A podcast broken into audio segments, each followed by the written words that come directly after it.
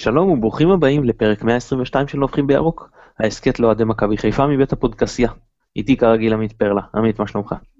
ערב טוב, בדיוק הזמנתי כרטיס למשחק בשבת, אז שלומי טוב, כבר הייתי לחוץ. לגמר בשבת יש לציין. כן, גמר. גמר של עניים. כן, אנחנו נודה לשלום סיונוב שנותנו את התמיכה הטכנית מאחורי הקלעים. אני מתן גילור, בואו נצא לדרך. עמית, לנבוח? לנבוח? לא, אין איזושהי נביחה מיוחדת, אולי להזכיר עוד פעם את האווירה הנהדרת שיש בפאב שם, הבורגר סלון, מתחת לאצטדיון, אוהדים, באים, מקדישים את הזמן לפני, כמו שאמרתי לאח שלי אתמול, זה שעות שבמילא אתה כבר לא מסוגל לעשות כלום לפני המשחק חוץ מלחכות לו, אז הרבה יותר כיף לעשות את זה עם בירה וחברים ליד האצטדיון, ולא להיות לחוץ מבחינת ההגעה, אז שהחיינו וקיימנו, חבל מאוד שמשהו כל כך בסיסי, באצטדיון כל כך חדיש ומפואר, לקח כל כך הרבה זמן, ואני מקווה שאולי כשהסתיים הסכם הזכיינות הנוכחי, מי שמוכר בפנים, אז לא תהיה רק אופציה אחת מבחוץ, יש שם רחבה כל כך גדולה, באמת אתה רואה מה עושים באצטדיונים הגדולים בעולם בנושא הזה, גם מבחינת מרצ'נדייז, גם מבחינת אה, מגוון של כיבוד ואוכל ושתייה, כאילו, למה לא למנף את זה קצת? כולם ייהנו מהדבר הזה. כן. אה, הנביחה שלי, קודם כל יש לי נביחה כפולה. אז אחד, אני רוצה לברך את נס ציונה והפועל כפר סבא שהפילו לליגת העל. לי באופן אישית, אני מבסוט מזה, בעיקר כפר סבא שזה מאוד קרוב לי, ולא נצרת עילית שזה יותר רחוק. בתור אחד שאני נוסע להרבה משחקי חוץ, הקילומטראז' משחק תפקיד בנוחות. זהו, אז זה נחמד, והנביחה יותר רצינית, היא, אני, אני אתחיל עם סוג של בדיחה, שמשוגע אחד בא למשוגע אחר, והוא אומר לו, אני רוצה לברוח מהמוסד, משוגע השני, שואל אותו, איך אתה מתכוון לעשות את זה? אז הוא אומר לו, תראה, אם הגדר תהיה נמוכה, אני אדלג מעליה, ואם הגדר תהיה גבוהה, אני אזחל מתחתיה. טוב, הוא רואה אותו הולך, אחרי כמה דקות הוא חוזר, אומר לו, מה, לא הצלחת? אומר לו, לא, אין גדר. אני שואל על איזה חגיגות מדובר. אני רואה גם את אוהדי מכבי, גם את אוהדי מכבי תל אביב, כותבים ברשתות החברתיות על איזה שהם חגיגות. אני לא זוכר שער שוויון מהעונה שנחקק בצורה כל כך מאופקת. זה היה נראה באמת, אתה יודע, אנשים שחרו איזה יש, וישר דרבנו את השחקנים לקחת את הכדור להמשיך, כי הבינו את המצב, הבינו שאנחנו צריכים עוד אה, שער כדי אה, לנצח את המשחק, כי אין משמעות אמיתית לתיקו הזה. אלא אם הפועל באר שבע תצליח אה, להפסיד, ובכוונה אני אומר תצליח להפסיד, בהפרש של לפחות ארבעה שערים, ואז אם מכבי תפסיד בהפרש של אחד, עדיין עולים. אז בואו, תרחישי קצה לא רלוונטי. היחיד שחשב שזו נקודה יקרה מאוד, ואני מצטט, זה מרקו בלבול. לא יודע, זה, יש איזושהי מסורת, כאילו להפריז באיזשהם חגיגות קש, שלא ברור לי מאיפה זה נובע, כאילו זה רצון לזלזל או משהו. אז א', לא שזה כזה נורא אם מישהו חוגג את השער, אז כן, אבל... אבל באמת שלא היו חגיגות. אני אומר שוב, היחיד ש, שהגדיר את זה כאיזשהו משהו יקר זה מרקו בלבול.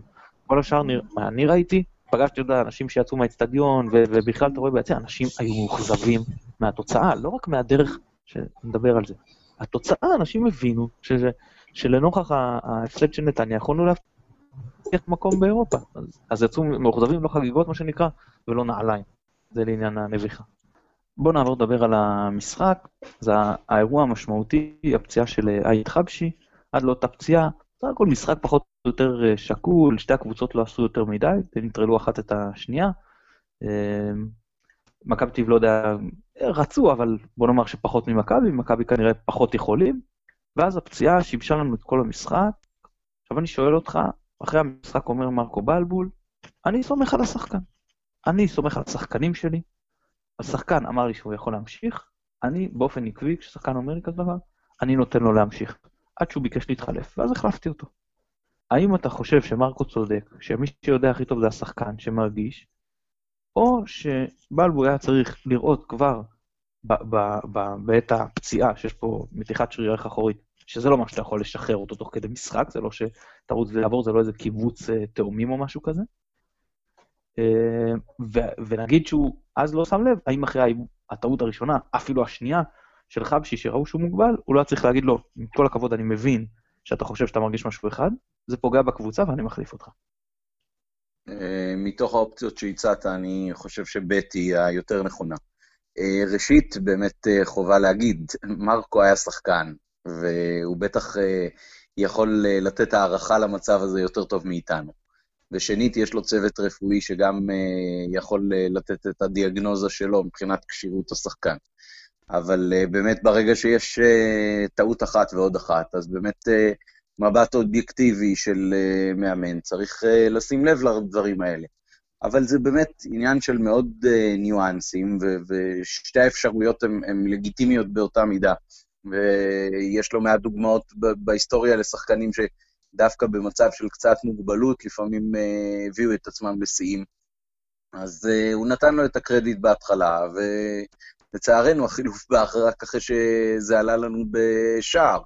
אבל uh, מהבחינה הזאת, אם שחקן אומר ו- ומאמן שהיה שחקן uh, ככה מעריך, אז אני חושב שאין פה איזושהי אמת אחת שברור שהוא היה צריך לעשות ככה וככה. כל הברור הזה הוא בעיניי uh, די בדיעבד, uh, וטעויות קורות גם לשחקנים קשירים, אי אפשר uh, את הכל להפיל על הקשירות שלך, שהיא לא מבחינת הטעויות ובטח לא מבחינת הטעות הספציפית שעלתה לנו בגול. אני חושב שה, שהייתה שם אולי קצת יותר מדי אה, יהירות או ביטחון עצמי, שהם אלה ש, שהוליכו לחטיפה של שכטר ולשער הראשון של מכבי תל אביב. טוב, אנחנו לרוב מסכימים, אבל הפעם אני לא מסכים איתך. אני לא חושב שזה היה בדיעבד. אני הרגשתי ש... ש...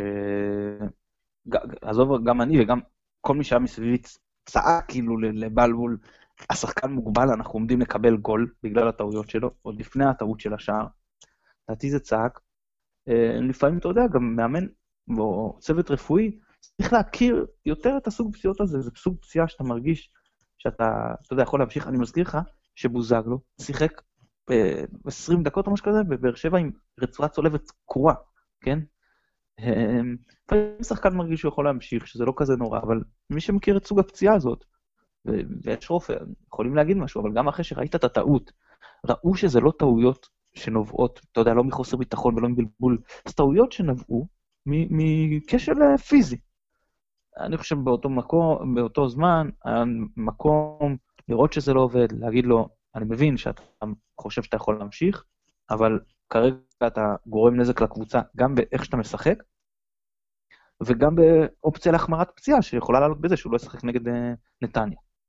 אז אני חושב שהיה נכון להחליף אותו. שוב, אני לא מקבל את ההערה שלה בדיעבד. אני כן אומר שאחרי הטעות הראשונה והשנייה, כמו שאתה אומר, שקדמו לטעות שהובילה לשער, אז כבר היה בהחלט מקום להסתכלות מבחוץ, ולניתוח המצב במובן הזה שהוא צריך לצאת. בקטע המיידי, בהחלט הייתי נותן קרדיט יותר גדול לאפשרויות שהם בחרו בהם. אוקיי, אז אני מקבל, אני מקבל את ההערה.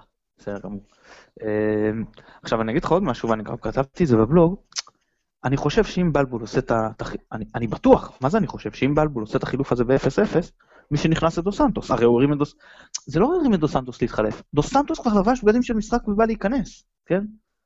ואז הוא החזיר אותו לשחקן שאמר לו אני יכול להמשיך, החזיר אותו, ואחרי שספגנו את השער, הוא הכניס את פלקוצ'נקו, ואנחנו לא נראים טוב במערך של ארבעה בהגנה, ולא לחינם אחרי זה נטע לביא חזר להיות בלם. כאילו, העניין הזה עלה לנו לא רק בשער, הוא עלה לנו בכל היציאה מהסכמה הקבוצתית, ואחרי זה שלקחת את נטע אחורה, אז נשארת עם קישור, פחות טוב, פחות קשוח. עכשיו, מקסים בכושר לא טוב, והוא לא נותן לך את מה שאתה מצפה ממנו התקפית, אתה מצפה שהוא יעלה לך הגנתית, לעומת קשר בעל אוריינטציה הגנתית כמו נטע לביא, כן? אבל כשהוא הכניס אותו מרקו, הוא חשב אני אעבור על שלושה קשרים, הוא לא חשב שמקסים ישחק באותה עמדה, ויצטרך לעשות עבודה הגנתית באותה מילה, ואני, וכאילו, אני לוקח בחשבון, אתה יודע שהוא ייתן לי פחות בהגנה, הוא ייתן לי יותר בהתקפה, לא. הוא חשב, אני אעלה עכשיו עוד קשר לחשבון בלם, וישחק יותר התקפי. אז מה שקרה מזה ש... מהעיכוב של החילוף הזה, שגם ספגנו גול, גם יצאנו מהסכמה לסוף המחצית הראשונה, וגם במחצית השנייה נאלצנו לוותר על הקשר האחורי, ובמקומו העלית השחקן שלא תורם לך באותה מידה הגנתית, וגם לא תורם מספיק התקפית. שזה ממש, אם קורה שחקן פחות טוב, אבל אני אומר, כל ניהול המשחק שם השתבש. טוב, בואו נדבר דווקא על החילוף השלישי, כי השני מן הסתם הוא חילוף של ברירה. א', האם אתה חושב שזה היה החילוף הנכון לעשות? ב', מה אתה חושב על העיתוי? האם לא היה נכון לעשות אותו קודם?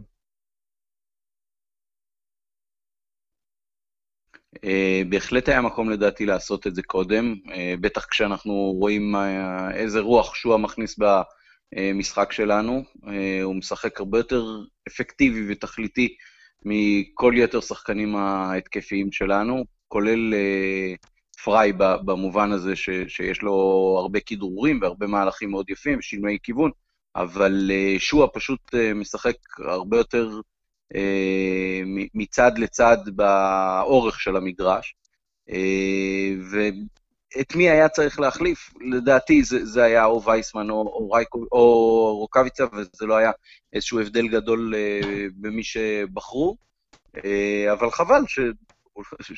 ששועה לא עולה בהרכב בכלל, אבל אם הוא כבר נכנס כמחליף ואתה בפיגור, אז בטח היה שווה לעשות את זה קודם. אני הבנתי שהוא חושש לעשות את החילוף השלישי, כי אולי מישהו ייפצע ואז הוא נתקע בלי חילופים בכלל, אבל בהינתן זה שממילא אחת אפס, שתיים אפס היה אותו דבר, אז היה צריך לקחת את האימור הזה לדעתי על החילוף השלישי בשלב מוקדם יותר של ה... משחק, ואולי יהיה לנו המזל, ובמחזור האחרון גם נראה את שואה מקבל תשעים דקות ומביא אותנו לאירופה. טוב, קודם כל החילוף היה נכון, זה בדיוק החילוף שאני הייתי עושה, אני חושב ששואה שחקן טוב יותר, הקבוצה, המומנטום במשחק התהפך, זאת אומרת, אלה היו הדקות הכי טובות שלנו, מהרגע ששואה נכנס, גם כי מכבי תל אביב קצת התעייפו, הם באמת לחצו, בעיקר מחצית הראשונה, אני גם חושב שהוא צריך לעלות, אני לא קונה את האמרה של בלבול, שאמר שאם, אם, שאלו אותו אם זה מקצועי, העדפה של וייסמן על שואה, אז הוא אמר שאם זה מק, אה, לא מקצועי, אז שואה בכלל לא היה בסגל. אם הוא בסגל, זה הוכחה שזה מקצועי. לא מקבל את זה, אני לא חושב שזה נכון, אני חושב שגם, שגם בלבול יודע ששואה עדיף, ואני חושב שהוא מעדיף את וייסמן בגלל איזו עבודה טקטית שווייסמן עושה, או זה. אני חושב שיש פה איזושהי סדרת חינוך לשואה. מוצדק או לא? אני לא שם כרגע לא מדבר על זה, אני אומר שמקצועית שואה עדיף לדעתי, ואני חושב שווייסמן הוא עדיף לא משיקול מקצועי. אני כן מבין את זה שהוא חיכה, כמו שאמרת, כבר שני שחקנים נפצעו, שלישי זה בהחלט הפוטנציאל, ואני אגיד לך לגבי המשנה או לא משנה. זה נכון שלא היה הבדל בין אחד לשתיים אפס, אבל כן אם היינו סופגים את השלישי ונתניה הייתה מסיימת בתיקו, אז זה כבר כן היה משנה. כי אז בכזה מצב כבר היינו צריכים לנצח ביום שבת, ו- ולא רק להוציא טקו. אז פה מהבחינה הזאת, תאריך אתה מבצע את החילוף, נפצע עכשיו איזה שחקן, השחקן הגנה, פתאום אתה, אתה רק שהוא מוצא את עצמך יורד שלוש אפס, ואתה כבר, ובדיעבד נתניה לא ניצחו, זה לא היה משנה. אבל אתה כן יכול להיות מסובך. שוב, אפשר גם לדבר, לדבר על אותו מקרה קצה, אבל זה כבר לא חשוב, זה רק ברגע ששמים את הטקו. טוב, אני, אני, אני חוזר איתך, אני רוצה לדבר איתך על ארנסט מבוקה, הוכתם לעוד, לעוד, הוא ערך לו החוזה, אני אפילו לא זוכר לכמה, אני חושב לעוד שנה עם עוד אופציה לעוד עונה אחריה. תשמע, אני לא ראיתי מישהו שהצליח להתעלל לעונה בהנריק סבורית, כמו שמבוקה עשה במחצית השנייה. זה היה באמת יוצא מהכלל, וזה מראה לך עוד את ההבדל בין ארבעה בהגנה לחמישה בהגנה, ואם מבוקה, הוא באמת היה שחקן ההתקפה הכי טוב שלנו, איך זה, אתה צריך, זה גם משהו עובד לו, החמישה בהגנה, ואני לא מצליח להבין למה מרקו כל הזמן יוצא מהמערך הזה, אז טוב לנו הערכה של מבוקה, אני חושב שדיברנו על זה בפעם שעברה, אם כן אז אני מתנצל. תראה, יש הרבה ויכוחים בטוויטר סביב העניין הזה, ומבוקה באמת לגבי לדעתי רוב האוהדים הוא, או להשאיר קל, או תלוי במה האופציות האחרות של הזרים. אני נמנה על אלה שאומרים שצריך בהחלט היה להשאיר אותו. אני לא חושב שיש הרבה מגינים בארץ עם יכולת התקפית כזאת, אם בכלל, ובחלק ההגנתי, בטח כשמשחקים בחמישה בהגנה, אז uh, הוא בהחלט, בהחלט uh, מגן uh, לגיטימי, וגם כשזה ארבעה, אז תראה, יש עוד uh, שחקנים ש- שעולים בשערים, ומי שמשחק בהגנה בסופו של דבר כן גם עושה טעויות, אחרת היו הרבה פחות גולים בכדורגל. אבל העליונות הפיזית שלו, המחויבות שלו למשחק, היכולת לשתף פעולה עם הקבוצה, הוא לא שחקן שעושה צרות, הוא לא שחקן שבא בטענות, הוא שחקן שנותן תשעים דקות את כל מה שיש לו, כושר גופני מדהים, הוא רץ להתקפה בדקה הראשונה ובדקה התשעים באותו קצב, הוא מכריח את כל ההגנה להיערך אליו, את כל המערך של היריב, הוא מבשל כדור, הרבה מאוד שערים, ובקבוצה שמתואמת ומאומנת הוא היה מבשל גם כמות כפולה של שערים. כל משחק אני אומר למי שיושב לידי, הנה עוד בישול שלקחו למבוקה, כי, כי זה באמת ברמה של כמה פעמים כל משחק, אז אני לא אומר שהוא המגן הכי טוב בעולם, המגן הכי טוב בעולם לא יבוא לשחק במכבי, בכלל לא בישראל, אבל בשביל הליגה שלנו הוא בהחלט רמה מעל, זאת הרמה של הזרים שיגיעו לפה. כל מי שחולם על זרים שהם הרבה יותר טובים מעל הליגה, ומעל הרמה שמבוקה מעל הליגה, אז לדעתי מפנטז. וכולנו זוכרים ש, שחלק מה, חלק גדול מהקהל לא רצה את טוואטחה אצלנו כשהוא עזב לגרמניה, גם בגלל המשענת, אבל לא רק בגלל המשענת, גם אליו באו בטענות על כל מיני שערים שספגנו. והיום נדמה לי שיש קונצנזוס מוחלט על זה שכולנו רוצים שטלב יחזור למכבי. אז זה הלקח בעיניים שלי, אני מאוד מאוד שמח על ההחתמה הזאת, וחבל שאת ההודעה הזאת אנחנו לא מקבלים עדיין, לא לגבי מנג'ק ולא לגבי פריי.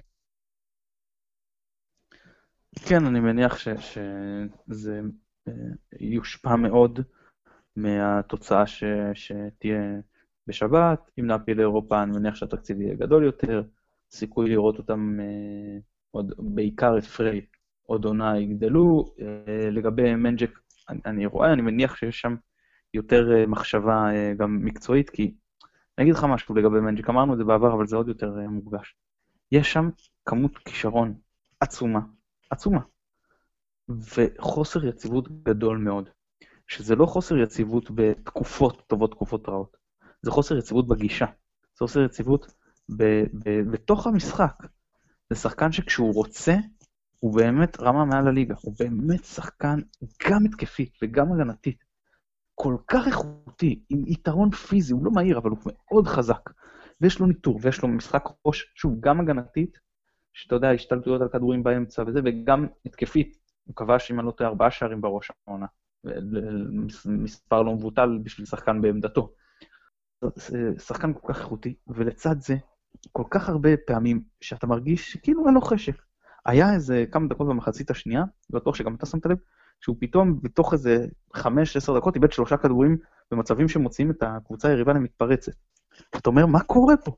עכשיו, זה לא גם שאתה אומר, הוא מבולבל, אתה רואה שזה גישה למשחק, שהוא לא מתנפל, וכשהוא מתנפל, הוא באמת שחקן. זה מהכלל, אני לא יודע איך גורמים לו לשחק ב... ב... אילו חמישי, כל המשחק, כל העונה. אז אני, אני שוב אומר, אני, אני כן חושב שמנג'ק צריך להישאר קשה למצוא שחקן איכותי כזה, אבל אני מצליח להבין על למה יש אנשים שבגלל אותה להיעדר יציבות, חוששים להשאיר אותו.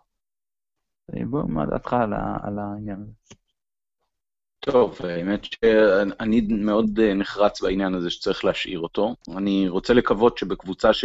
תרוץ כמו שצריך uh, במשך תשעים דקות, במשך uh, כל העונה, ולא תלך לים בנובמבר, אז יהיה גם הרבה יותר קל לעורר אצלו מוטיבציה, להביא את המקסימום שלו בכל משחק, בכל ה-תשעים דקות. אני מסכים לגבי החוסר יציבות, כמו למשל, היה משחק מובהק שבכל רבע שעה יכולת להגיד שהוא השחקן הכי גרוע של מכבי על הדשא, או הכי טוב של מכבי על הדשא, כי כשהוא התאמץ אז בפירוש ראו שיש לו את היכולות, גם מול הקישור של מכבי תל אביב, ובטח בגול, שהגול הזה זה גם, כמו הרבה מהשערים שלו, זה, זה עניין של גישה, וזה עניין של תנועה, וזה עניין של מאמץ לעשות את המקסימום. וברגע שאלה קיימים, אז, אז הוא בפירוש שחקן חיזוק ברמה הכי גבוהה שאפשר להביא לישראל, נגיד ככה, וצריך באמת גם לבנות מבחינת שיטת משחק, גם מבחינת אימון, וגם מבחינת הצד המנטלי של הקבוצה, לראות איך, איך מפיקים ממנו את המיטב. אנחנו הרבה פעמים שחררנו שחקנים, כי אמרנו לא, אנחנו רוצים יותר טוב, בסוף שלוש שנים חיכינו למשהו שבסך הכל ישתווה ברמה. אז נכון שהוא לא יציב כרגע, אבל חמישה שערים מהעמדה שלו כקשר אחורי, והעובדה שהוא נותן גם הרבה איזון הגנה התקפה, אני בפירוש משאיר אותו. אוקיי, ועוד מה שאתה רוצה למשחק נגד מכבי תל אביב, או שנעבור לדבר למשחק על הגמר בשבת? לא, לדעתי היה קצת מזל, למרות שמכבי תל אביב לא הגיעו ליותר מדי מצבים בחצי השני, היה לנו הרבה מזל בתוך המשחק המאוד מבולגן שהיה בחצי השני. אני שמח שמרקו מצא את המקום להוריד את נטע לעמדת הבלם השלישי, ואני חושב שזה מאוד מאוד עזר לנו לצאת להתקפות כשהכדור היה אצלנו. זה נכון שהיו קצת בורות בהגנה, בחלק המרכזי של הקישור וההגנה, אבל אני חושב שבסך הכל במצב הנתון של הסגל שהיה, אז שיחקנו לא רע, וזה בהרבה מאוד דקות נראה שבאמת זה קצת נוער מול בוגרים, אבל אני כן חושב שיש בסגל שלנו כרגע מספיק כישרון, עם חיזוקים מאוד מאוד נקודתיים, מי שירצה לעשות עוד פעם מהפך ישלם על זה לדעתי בגדול, ואני לפחות ממה שאני קורא בין השורות, רוצה לקוות שזה לא הכיוון. אוקיי, טוב, נעבור לדבר על ה, על ה, על הרכב רגע של נתניה. תראה, הם יחסרו בצהובים גם את בת שיראי, גם את אולסה וגם את פיניש. שאני לא כך ברור למי, מי שמכיר את נתניה בטח יודעת אותו מני, מי הולך לעלות שם קשר אחורי, כן? הם חסרים בעצם את שני השחקנים, כאילו אולסק ופיניש באו לידו, כי מחליף לא חשוב, יחסית נושכים של הקישור. אני לא יודע מה המצב של עלי מוחמד, אם הוא בכלל כשיר, כי הוא לא שיחק במשחק נגד בני יהודה, אז גם קודם כל הוא הגנתית פחות טוב מהם, אם כי הוא עושה עבודה, ואם הוא לא משחק אז בכלל, הוא גם גם הגנתית וגם התקפי. עכשיו, אם בת שיראי לא, לא נמצא, אני, אני מניח שהוא לא יודע, אולי זה יהיה שם דעני, אם הוא כשיר, כי, כי, כי אה, הוא גם לא פתח נגד אה, בני יהודה, ולא יודע, ברשצקי, קניקובסקי, אולי שלושתם ביחד, אה, אביב אברהם, כאילו, הם חייבים לנו מצד אחד לשחק התקפי, כי הם חייבים ניצחון, מצד שני הם חסרים את השחקנים שיכולים להרוויח אה, כדורים באמצע, והם במומנטום שלילי. אה, כאילו, תלך הפסד בגמר גביע, ועכשיו הפסד נגד בני יהודה, לכאורה אנחנו מקבלים אותם במצב האידיאלי. כן, אבל זה לכאורה בלבד. תראה, גם הם לכאורה קיבלו קצת את בני יהודה במצב האידיאלי. בני יהודה, הראש שלהם כבר היה בחגיגות של הגביע, ובני יהודה שיחקו עם הרכב שהוא לא החזק ביותר שלהם, ועדיין הם הפסידו שתיים אפס. אז כל התוכניות האלה טובות לפני המשחק, אבל ב-תשעים דקות נתונות, כולם כותבים שזה בידיים שלנו, ברגליים שלנו, בדיוק באותה מידה זה ברגליים של נתניה, זה יהיה משחק מאוד מאוד קשה, דראפיץ' וברדה מאמנים טוב את הקבוצה שלהם, הם הרבה זמן רצים עם הסגל הזה, או עם הקבוצה הזאת, ואני בטוח שהם יעשו את ההיערכויות המתאימות, אני מקווה שמרקו לא יחפש איזה הפתעות גדולות מדי בהרכב שלנו, וכן ינסה ללכת עם מה שהולך הכי טוב במכבי בחצי שנה שהוא אצלנו, וזה באמת יהיה משחק מאוד חשוב, מאוד מותח. כל האוהדים של מכבי מאוד מתגעגעים לאירופה, עוד לא אירחנו באצטדיון החדש אף משחק אירופאי חוץ מהנוער, אז הגיע הזמן לזה, ואני מאוד מקווה שזה סוף סוף יגיע.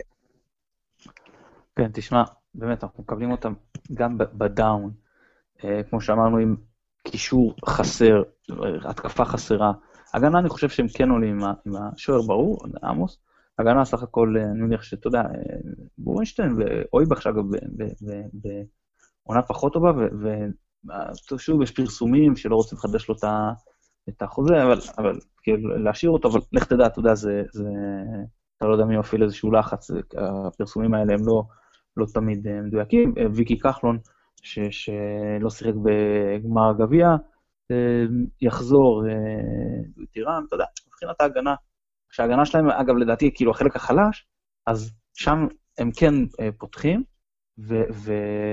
וההתקפה והקישור החלקים היותר חזקים יהיו מאוד חסרים, באמת יש לנו פה הזדמנות. אם נפסיד את זה, תשמע, זה, זה... לא רק שזה מאוד מאוד מאכזב לנוכח כל תנאי הפתיחה, וזה יהיה השפעה שהיא מעבר לעונה הזאת, אני חושב. כתבתי כבר על ההשפעות, בבלוג שלי, על ההשפעות החיוביות שיכולות להיות לאירופה, וגם ניקוד שאתה רוצה לבנות. זה גם תקציב, זה גם פרופיל שחקנים, כמו שדיברתי, פריי ומנג'ק, שאני חושב שהסיכוי הרבה יותר גדול שהם ממשו את האופציות שלהם אם נהיה באירופה. זהו, נותר לקוות, אתה יודע, מכל הבחינות, וגם מכבי, אנחנו צריכים להיות באירופה, כאילו... עכשיו, גם בעבר היו אומרים, אתה יודע, זה, זה עוד משחקים, זה, עכשיו זה גם זה, לא. כמה שלבי מוקדמות נעבור כשאנחנו לא מדורגים החל מסיבוב שני, רק נציין שבוודאות מדורגים בסיבוב המוקדמות הראשון. אז כמה? בוא נניח שאנחנו עוברים סיבוב, ונגיד מודחים בסיבוב השני.